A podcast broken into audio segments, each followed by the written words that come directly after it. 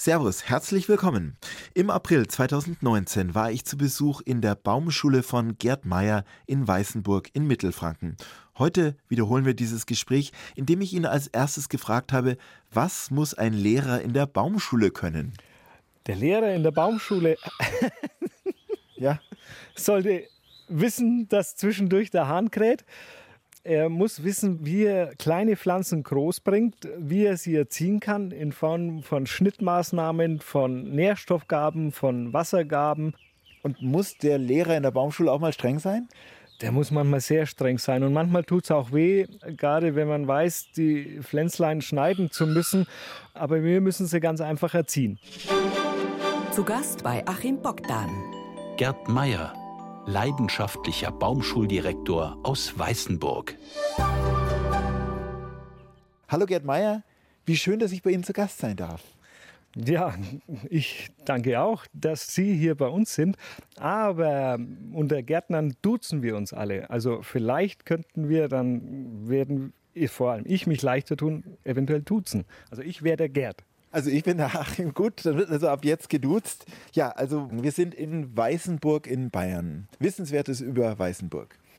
Wichtiges, Wissenswertes über Weißenburg. Wir sind eine traditionelle Römerstadt. Wir haben ein Römermuseum. Wenn wir jetzt lateinisch miteinander reden. Das wird jetzt dann irgendwann so und so auf uns zukommen. Weil Salve, Gerd. Salve Achim. Weil wir eben viele lateinbotanische Bezeichnungen bei den Pflanzen haben und das ein oder andere schwappt jetzt dann mit in die Sendung, denke ich. Also gut, das heißt, das Latein kommt mit rein. Eine alte Römerstadt liegt äh, in Mittelfranken in der Nähe von Treuchtlingen. Das kennt der eine oder andere vom Zug. Und was ist das jetzt hier für eine Baumschule, die du betreibst? Botanik in Weißenburg. Diese Baumschule ist geboren aus der Not heraus, mehr oder weniger, wo wir uns spezialisiert haben auf Pflanzengehölze, die andere nicht mehr verkaufen möchten oder vergessen haben. Im Prinzip nichts anderes wie andere Baumschulen, die produzieren, nur mit einem spezielleren Sortiment. Und welche Rolle spielt Ökologie? Die größte Die Ökologie an sich ist uns sehr wichtig. Das heißt, hier wird gar kein Gift eingesetzt? Nein, wir versuchen es komplett biologisch, rein pflanzlich in Form von der Pflanzenernährung und auch die Pflanzen, sagen wir mal, mit, mit dem Wissen, das wir haben, einfach zu schützen. Und das ist möglich, perfekt möglich. Und wenn die Laus kommt? Wenn die Laus kommt, dann sagen wir der Laus, dass sie weg soll. Nein, das ist viel komplexer. Also eine Pflanze, die durch die Chemie verzogen wird, somit große Blattzellen macht, ist auch sehr interessant für die Laus. Und wenn ich jetzt von der Pflanzenernährung aus die Pflanze anders angehe, ist sie gar nicht so lausempfindlich wie andere Pflanzen, die mit irgendeinem chemischen Grundmineraldünger angefixt werden. Also demnach, die Problematik haben wir gar nicht so intensiv. Und hätten wir sie doch, dann wüssten wir uns zu helfen, auch rein pflanzlich oder mit der Schere. Was ist jetzt Ostern für ein Termin im Jahresablauf des Gärtners? Ostern ist eigentlich mitunter die stressigste Zeit für den Gärtner, weil er noch nicht ganz fertig ist mit seiner Urproduktion, also sprich der Vermehrung, weil das die Zeit ist, wo Menschen viel Zeit haben, da Ferien sind und weil viele zu dem Zeitpunkt natürlich sich das Grün in den Garten holen wollen. Und deswegen ist es eine sehr stressige Zeit. Ja, wie hast du die letzten Monate denn verbracht? Wie war der Winter jetzt hier in der Baumschule, wenn eigentlich kaum Kundschaft kommt und eigentlich auch von den Pflanzen her nicht so richtig viel geht? Ja, wir verbringen den Winter eigentlich damit, dass wir Pflanzen vermehren, die dann irgendwann im Laufe des Jahres wiederum verkauft werden wollen. Und äh, wir sitzen dann seit Anfang Februar in den Gewächshäusern und veredeln unsere ja, Obstgeschichten, Maulbeeren und Co. Alles, was wir an den Mann bringen wollen, vermehren wir dann selbst. Und das ist unsere Winterarbeit. Langweilig wird es uns nicht. Also sag mal so, was die letzten Wochen, was du konkret gemacht hast? Konkret habe ich Mütter, Wildlinge von diversen Pflanzen geputzt, geschnitten und dann eben veredelt in Form der Kopulation, um sie dann irgendwann im Laufe des Jahres auch verkaufen zu können. Ich habe sie gewachst, ich habe sie etikettiert, äh, wir haben Bestand aufgenommen, wir haben Pflanzen auch biologisch gespritzt mit Ölen beispielsweise jetzt bevor sie rauskommen und den Kunden zum Verkauf angeboten werden. Und wir haben viel sortiert, viel hin und her geräumt und das ist so die Hauptaufgabe, die wir treiben. In Weißenburg bist du weltberühmt und du giltst hier sozusagen so ein bisschen als der Baumflüsterer und kannst oft unglaubliche Ferndiagnosen am Telefon liefern. Wie machst du das? Ja, also häufig sind es ganz banale Fragen, die eigentlich durch die Fachkenntnis sehr schnell beantwortet sind. Man kennt ja die Pflanze, man weiß, wie sie reagiert.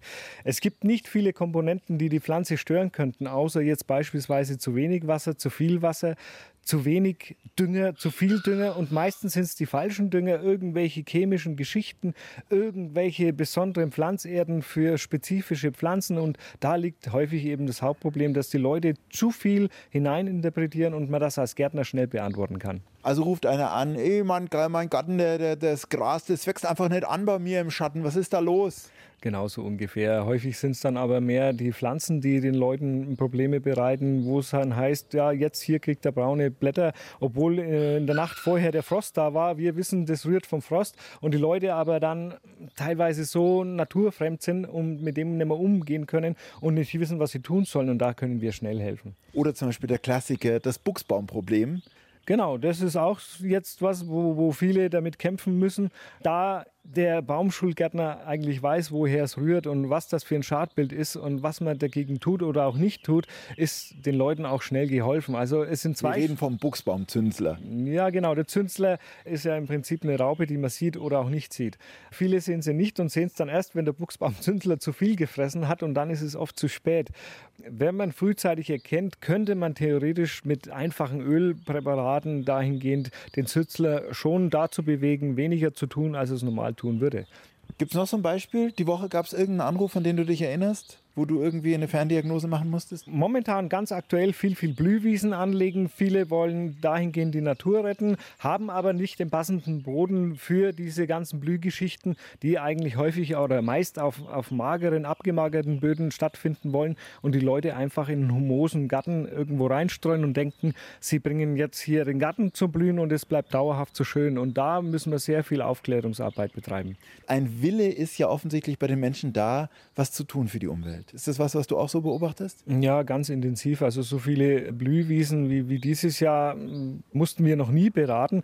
Wobei wir da schon auch sagen, also lieber pflanzt ihr jetzt eine Abwechslung an Wildgehölzen irgendwo am Rand eures Grundstückes hin und versucht dort eine Vielfalt zu schaffen, nicht nur jetzt für, für Biene und Co., sondern auch für den Vogel und den Igel und den Marder und all die, die in dieser Ökologie zusammenarbeiten wollen, äh, als jetzt da alles nur mit Blühwiesen voll zu pflastern, was oft in die Hose geht, eben in den Privatgärten.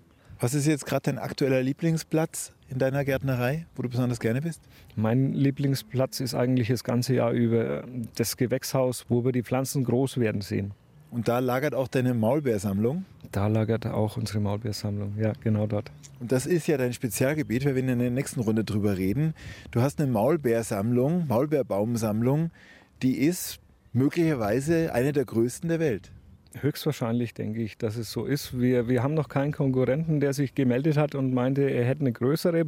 Also wir wissen, dass wir mit Sicherheit die meiste Artenvielfalt Europas haben. Aber die Queen hat mal behauptet, sie hätte die meisten Maulbeerbäume. Wie viel hat sie?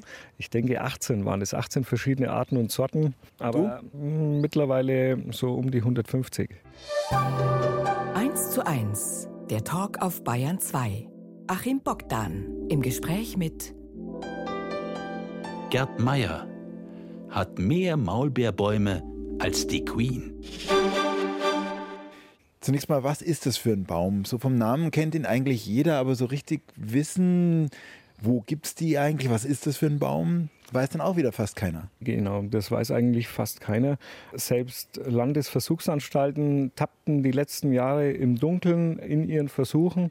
Und die Maulbeere ist für mich ein vergessener Schatz, der vielseitig verwendbar in der Natur, in den Gärten als ähm, Fruchtpflanze, wo man Beerenobst ernten könnte. Wir essen mittlerweile das Laub und es hat jede Maulbeere eine eigene Geschichte. Und diese Geschichten tragen natürlich die Pflanzen. Also die Maulbeere ist schon in der Bibel erwähnt. Man denkt eigentlich so in erster Linie so arabische Welt, Nahe Osten. Aber Maulbeerbäume gibt es auch hierzulande. Ja, Maulbeeren gibt es unserer Kenntnisstand nach überall auf der Welt. Also sprich, auf jedem Flecken der Erde findet man Maulbeeren. Die Geschichte kommt mit Sicherheit irgendwo aus Persien, Eurasien, wobei auch in Amerika und in Russland oder auch in Afrika Maulbeeren gedeihen. Also wie fing das mit deiner Liebe zu den Maulbeeren an? Die Liebe zur Maulbeere wurde mir von einem Maulbeerkollegen zugetragen, der mich vor ein paar Jahren mal fragte, ob ich nicht Maulbeeren vermehren könnte denn er ist so interessiert an der Pflanze, ist viel in Persien unterwegs und würde diese persischen Maulbienen, die er in Triebstücken irgendwo mitbringen könnte, auch vermehrt haben. Und hat mich gefragt, ob ich ihm das machen könnte. Und ich als Gärtner kann das natürlich und habe ihm dann Maulbeeren vermehrt. Und so wuchs das Ganze in eine Art Frenetismus, alle haben zu müssen, egal woher sie sind, und all diese Geschichten auch erfahren zu können. Also die Maulbeere wurde ja immer in Europa mit der Seidenraubenzucht in Verbindung gebracht und überall kennt man sie auch in diesen fränkischen Städten schlummern überall irgendwo mal ein Altbaum, eine alte Hecke und aus diesem Interesse wurde fast schon eine Spinnerei und diese Spinnerei mündet jetzt in einer Artenvielfalt, die sensationell ist. Das heißt, alle möglichen Leute, die dich kennen und davon wissen und inzwischen auch mit geschärften Augen durch die Welt gehen, fahren irgendwo hin auf der Welt schneiden Äste ab, also Triebe ab und bringen die dann mit und dann werden die von dir in einen Baum reingeschnitten, veredelt und so weiter und zum Wachsen gebracht? Genau so ungefähr muss man sich vorstellen, um die Maulbeer dann weiter zu vermehren. Oder Kunden von uns, die jetzt im Urlaub irgendwo in Kroatien, in Frankreich oder sonst wo sind, bringen dann ein Stückchen Trieb mit und meinen dann, dass ich die irgendwie vermehren und zum Leben wecken könnte. Und das passiert dann auch bei uns in der Baumschule. Und da ist jede dann ein bisschen anders, jede Maulbeere von der Frucht, vom Trieb, von den Blättern. Du zum Beispiel liest irgendwo eine Geschichte, irgendeine historische Geschichte von einem Maulbeerbaum, den es schon seit Hunderten von Jahren an irgendeiner Stelle gibt und dann fährst du dahin und versuchst einen zu finden. Gib uns doch mal Beispiele. Ja, also Beispiel letztes Jahr im Herbst bekam ich von meinem Altmeister die alten Gattenratgeberzeitschriften, teilweise aus Anfang 1980er Jahren. Und da schmögerte ich ein bisschen durch und fand dann eine Textpassage, wo denn in Rüdesheim die älteste Maulbeerallee Europas stehen soll. Mehr habe ich dazu auch nicht gefunden und bin nach Rüdesheim gefahren am Tag der deutschen Einheit. Und dort in Rüdesheim habe ich dann Maulbeerbäume gefunden, die teilweise Anfang des 15. Jahrhunderts gepflanzt wurden und bis heute immer wieder erneuert, wenn mal einer ausgefallen ist. Und von all diesen Bäumen habe ich dann Reisermaterial mit hergebracht nach Weißenburg und da jetzt im Winter über vermehrt. Dann hast du von Reinhold Messner aus der Burg Juwal, hast du auch einen Maulbeerbaum? Genau, da steht eine circa 500 bis 600-jährige Maulbeere in einem Hühnerhof versteckt und bis dahin wusste wahrscheinlich keiner, dass das Ding eine Maulbeere ist und diese Maulbeere haben wir natürlich dann auch zu unserer gemacht und dann ein Juwel von Juval getauft. Die steht jetzt hier auch irgendwo als Jungpflanze rum. Dann sehe ich hier zum Beispiel, was haben wir denn hier? Die Vitale von El Paso. ja, die Vitale von El Paso ist ein Zufallsprodukt von La Palma, wo eben mein Freund im Urlaub im letzten Seidenbauinstitut Europas war und dort viele verschiedene Maulbeeren fand. Und von diesen Maulbeeren hat er mir Reiser mitgebracht. Und die haben wir letztes Jahr vermehrt. Und eine war dabei, die war sehr vital, sehr wuchsfreudig und hatte ein wunderschönes Laub. Und die musste natürlich einen Namen kriegen. Und deswegen haben wir sie die Vitale von El Paso getauft andere Schätze. Du hast auch eine, also man muss dazu sagen, hier in diesem Gewächshaus stehen wirklich hunderte von Töpfen mit so ganz kleinen Sprösslingen. Also da wird vieles draus wachsen. Aber du hast auch eine aus Japan. Wir haben viele aus Japan, aber eine ganz besondere eben aus der Provinz Fukushima, genauer Tomioka, so haben wir sie dann auch getauft. Und die wurde nach dem Reaktorunglück geerntet und geschmuggelt und bei uns vermehrt. Darf eigentlich keiner wissen, aber es ist tatsächlich so. Und was versprichst du dir jetzt von der? Ich verspreche mir von der genauso viel wie von allen anderen. Also die hm, hat eine ganz äh, eigenartige Wuchseigenschaft. Sie wächst sehr bizarr, sehr eigen, aber nicht des Reaktorunglücks wegen, sondern weil sie ja, von ihrer Art einfach so ist. Und das ist jetzt planerisch für mich eine, die gut in den Garten passt, weil sie einfach Charakter hat, weil sie anders wächst wie der geradelinige deutsche Baum. Und diese Maulbeeren, die tragen ja auch Früchte. Auch das wissen die wenigsten Leute eigentlich. Man kann ja auch Maulbeeren tatsächlich essen oder sogar trinken. Du hast hier Maulbeersaft, den man bei dir kaufen kann. Und die ist ziemlich gesund, heißt es? Also ich habe noch keine Wissenschaft betrieben, aber aus alten Literaturen gelesen, enthält sie sehr viel, was andere Früchte vielleicht nicht haben. Also einen sehr hohen Eisenanteil, mehr Magnesium und Calcium als jetzt eine Banane das Mineral Resveratrol, was jetzt krebshemmend wirken soll, was auch im Kernmehl der blauen Weintraube enthalten ist und viele andere Antioxidantien oder Flavonoide zusätzlich. Und warum ist dann die Maulbeere so unterschätzt? Ich denke, dass die Maulbeere immer mit der Geschichte der Seidenraubenzucht in Verbindung gebracht wurde. Und Seidenraubenzucht in der heutigen Zeit ist nicht plausibel. Und viele denken tatsächlich, wenn sie Maulbeere im Garten haben, dann ziehen sie irgendwelche Raupen und als Ungeziefer mit in den Garten und dem ist ja nicht so. Der Frucht wegen ist er in all diesen ärmeren Ländern bekannt und auch sehr wichtig, aber bei uns in der westlichen Welt eher nicht. Ob jetzt Syrien, Iran, Irak, die Leute, wenn man fragt, die kennen alle die Maulbeere und dort ist es ein Trostbaum, also ein Symbol, was nicht der Heizung geopfert werden würde. Also die Maulbeere wird dort hergenommen, um das Viech zu ernähren, also in Form des Laubes, was man dann verfüttert und auch der Frucht wegen um den ganzen Inhaltsstoffen, die die Maulbeere den Sommer überliefern kann, die Leute zu ernähren. Und jetzt gibt es einen prominenten Namenspaten. Du hattest also eine Maulbeere, über deren Namensrechten du eigentlich so verfügen konntest. Du hast sie hier quasi weitergezogen. Es gibt eigentlich keinen, dem diese Maulbeere gehört. Und dann hast du jemanden gefunden, dem du diesen Maulbeerbaum gewidmet hast. Ja, der Mehmet Scholl hat sich hier eine Maulbeere aussuchen dürfen die wir aus Armenien selektiert, in der Aussaat selektiert haben. Und alles, was sich in einer Aussaat selbst vermehrt, hat noch natürlich keine Namen. Und wenn sie aus Armenien kommt, dann erst recht nicht. Und das war eine als Jungpflanze sehr kantig und zackig, im Wuchs trotzdem auch sehr vital. Und die hat sich der Mehmet Scholl bei uns ausgesucht und auch in der Namensgebung für sich getauft. Wie lautet der Name dieses Baums jetzt offiziell? Der, der Baum heißt offiziell Morus armenica und dann Mehmet Hals Maulbeere. Das hat er sich so ausgedacht. Mehmet Hals Maulbeere. Genau, das hat er sich so ausgedacht. Die sollte so heißen. Jetzt hast du auch gleich eine ungewöhnliche Geburt anzubieten. Eine, die ich glaube ich so noch nicht gehört habe. Wo und wie bist du geboren?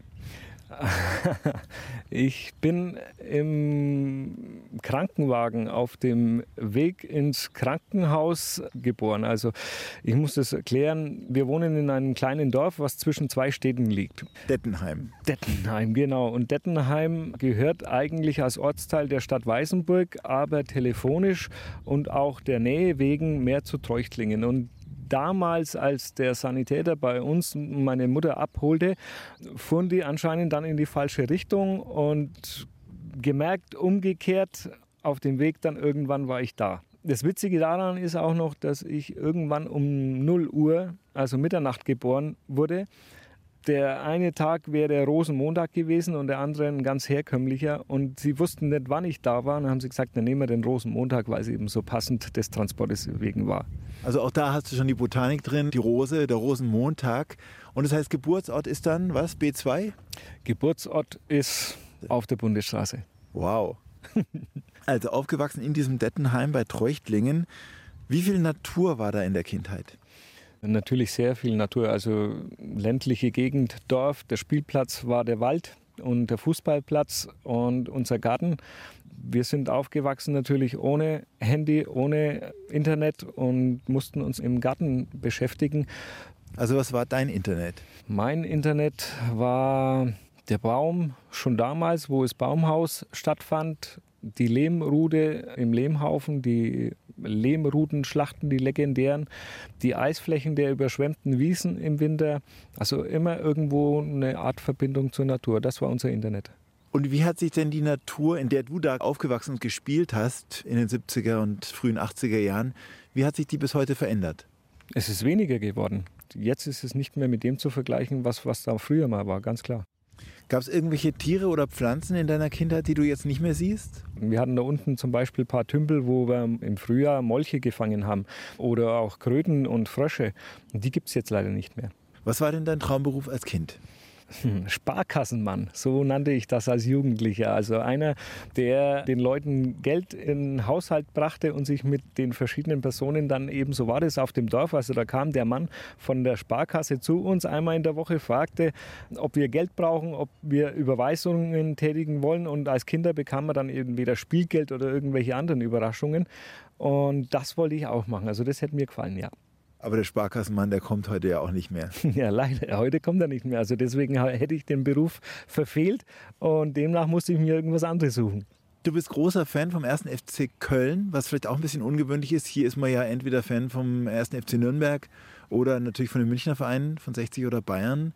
Wie, wie fing es an, dass du ausgerechnet Köln-Fan geworden bist? Tja, da ist eigentlich mein Bruder dran schuld. Also ich musste mir ein Zimmer mit meinem Bruder teilen als Kind, bis er irgendwann 14 und ich damals 8. Und der war ein ganz, ganz schlimmer FC Bayern München-Fan und hatte seine Wände zutapeziert mit Starschnitten von Wolfgang Dremmler, Paul Breitner, Karl-Heinz Rummenigge.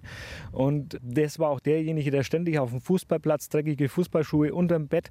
Und ich mochte das nicht. Also mir war dieser Rummel um diese Stars zu viel.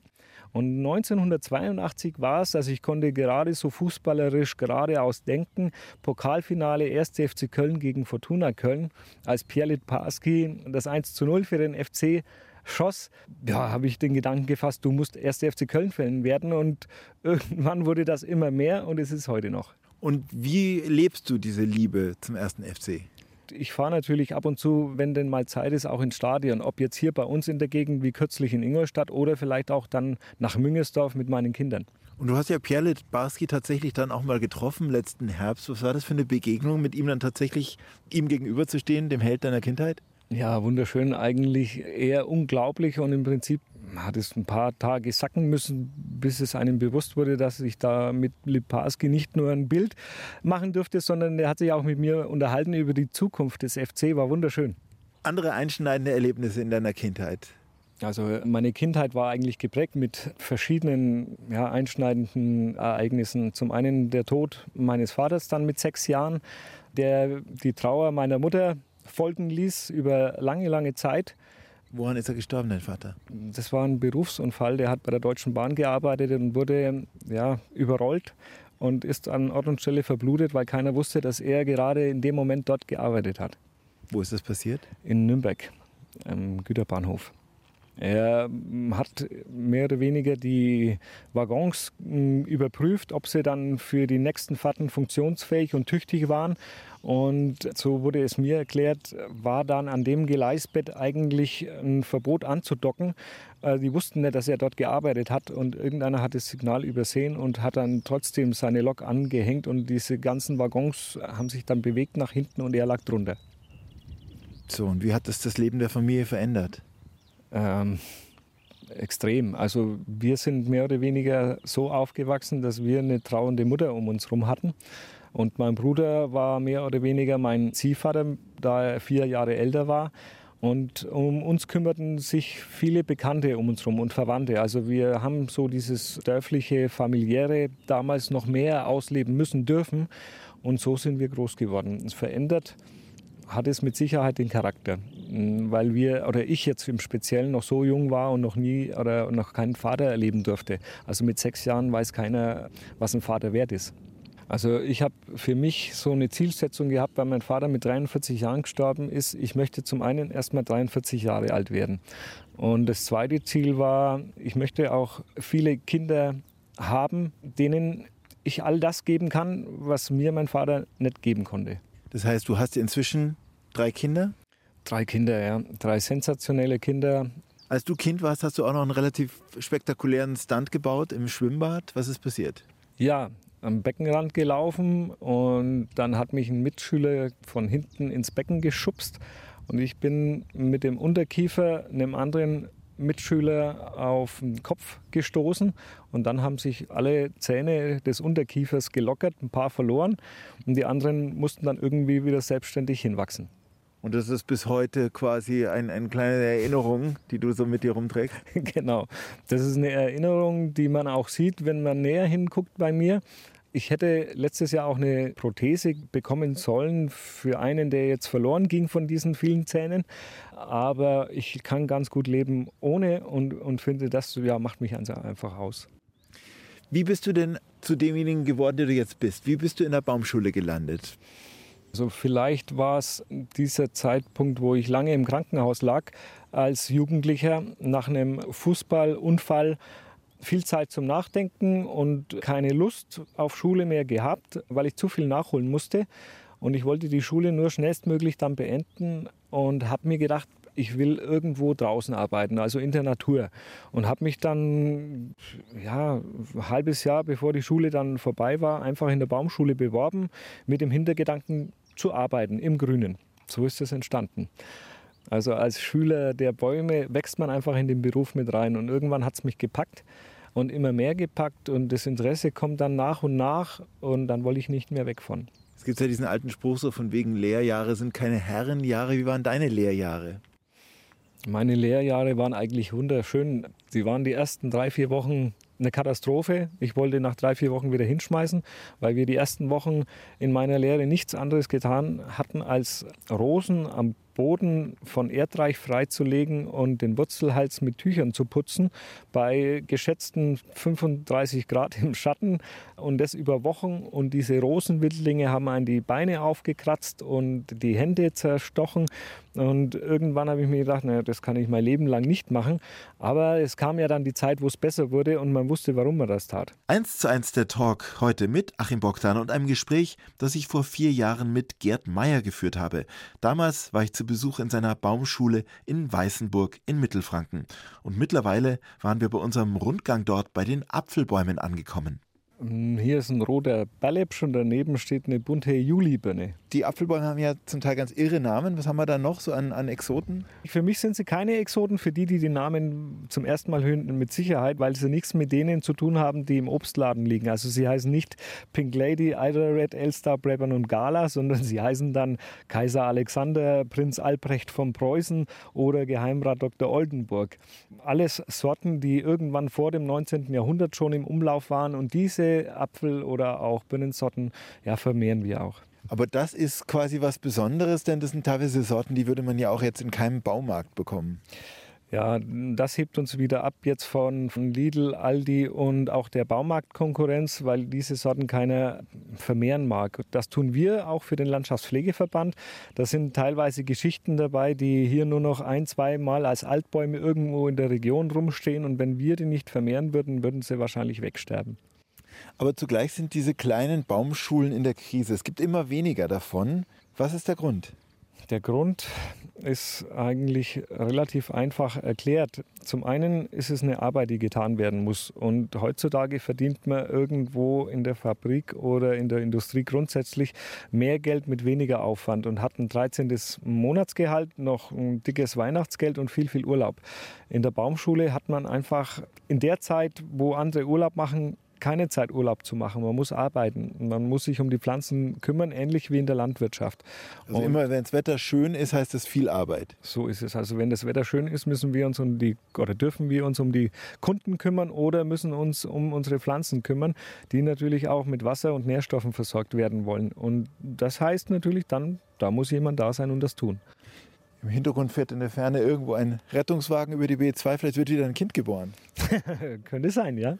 Das heißt aber, um es mal festzumachen, die Baumschulen werden tatsächlich weniger. Auch hier in der Gegend, in der Region hier in Franken, kann man das irgendwie festmachen?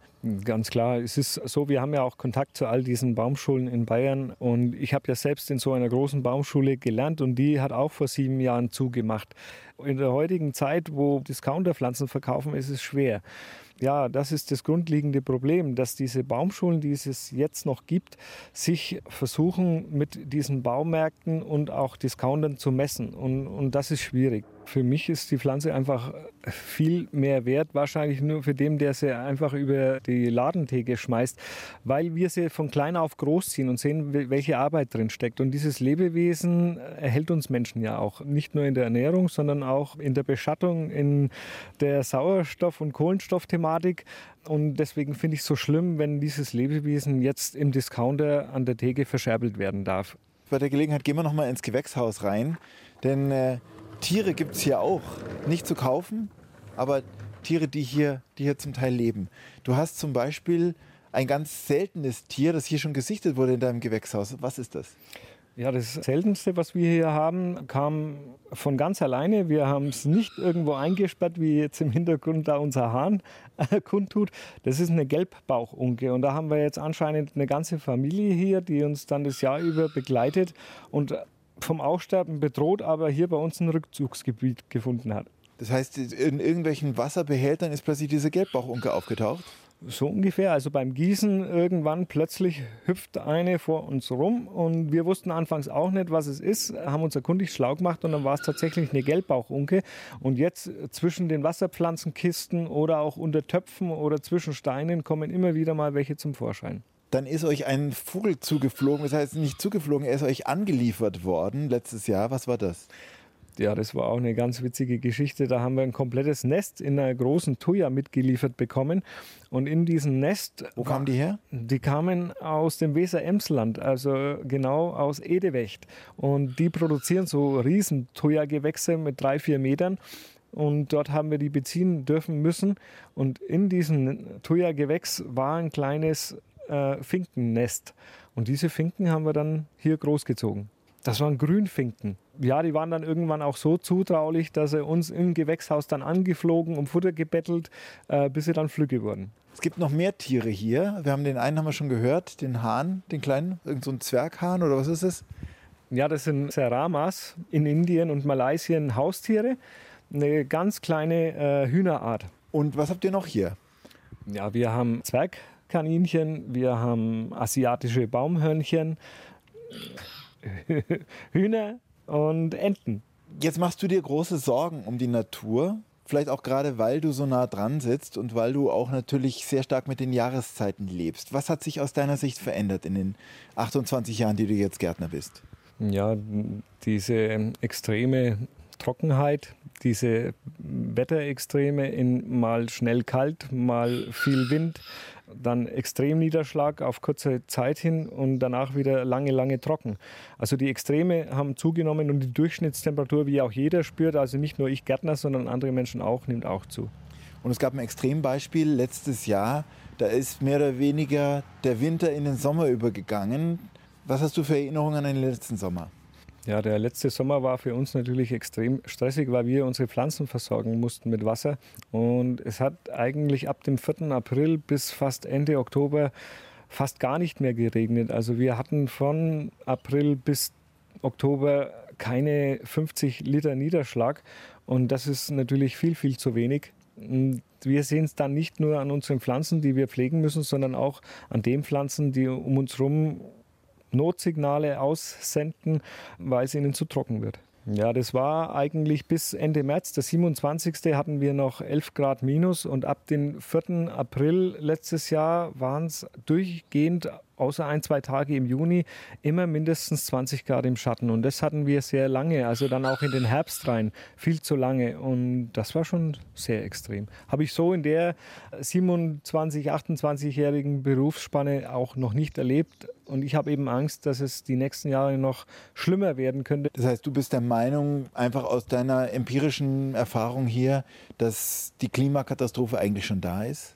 Sie ist leider schon da und ich denke auch, dass sie noch viel, viel schlimmer werden wird, als viele jetzt prognostizieren.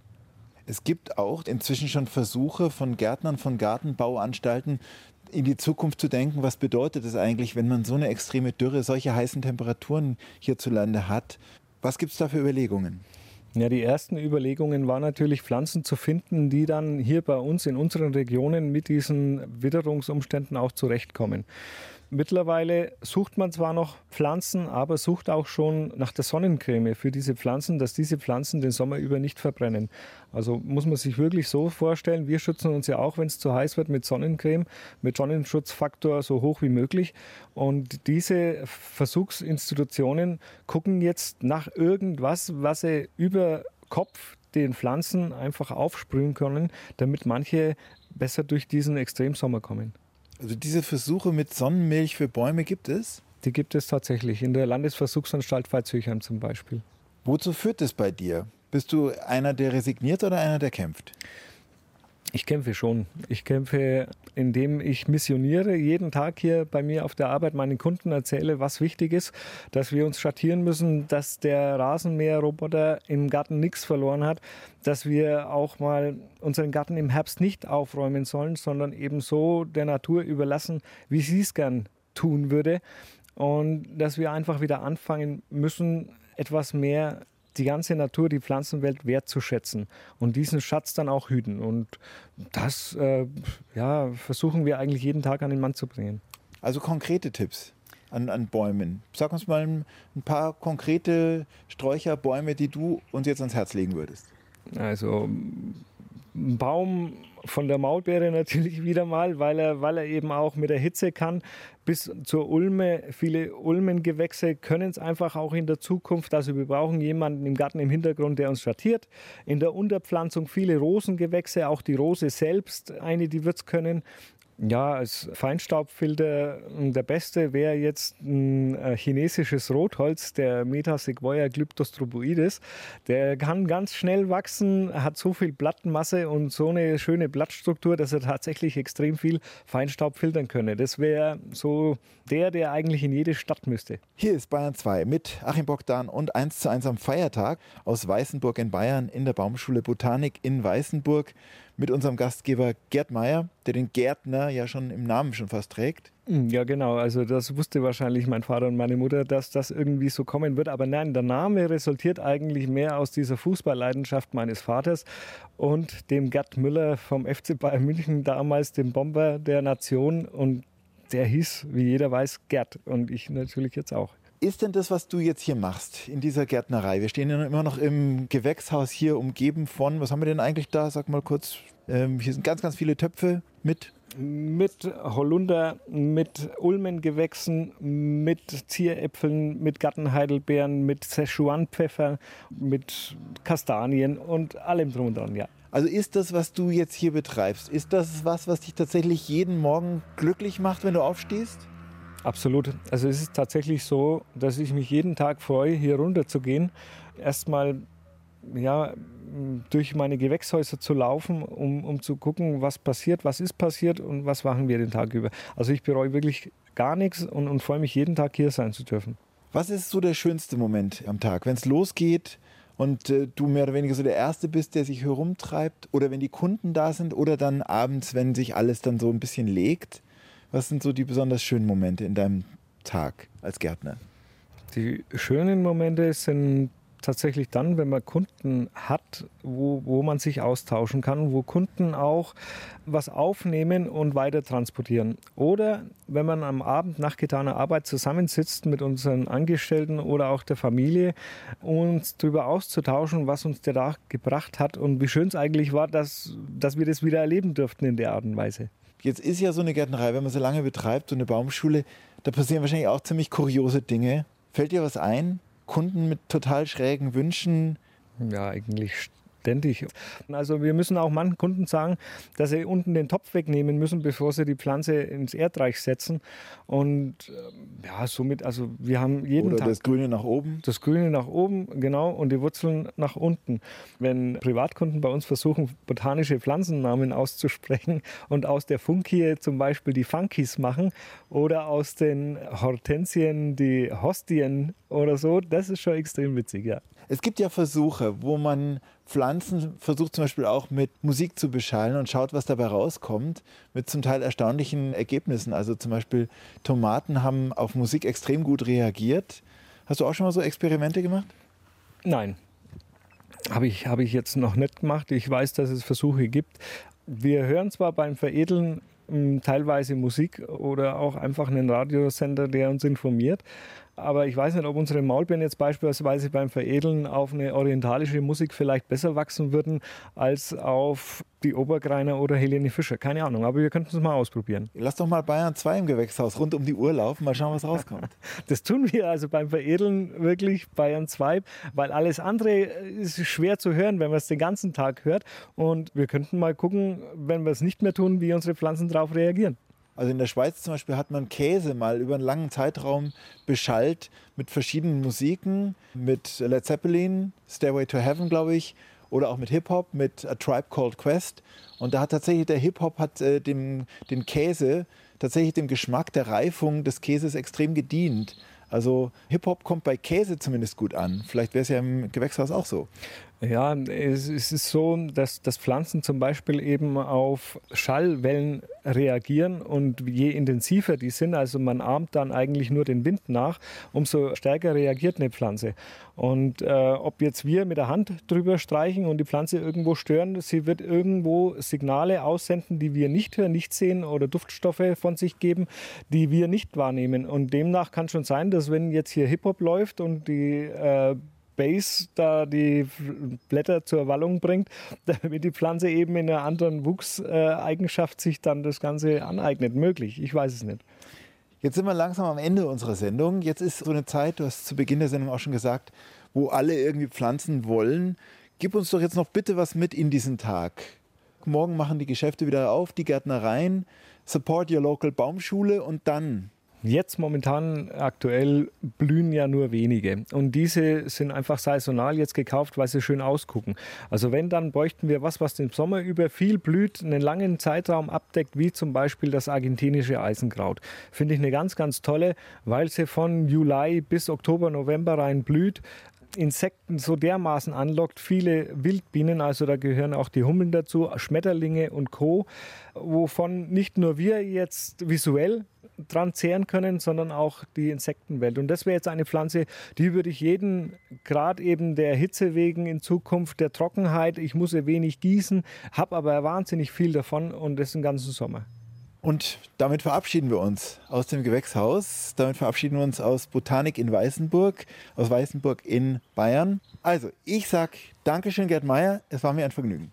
Und ich sage vielen Dank, lieber Achim, dass du hier warst und dass ich mit dir diese Sendung gestalten durfte.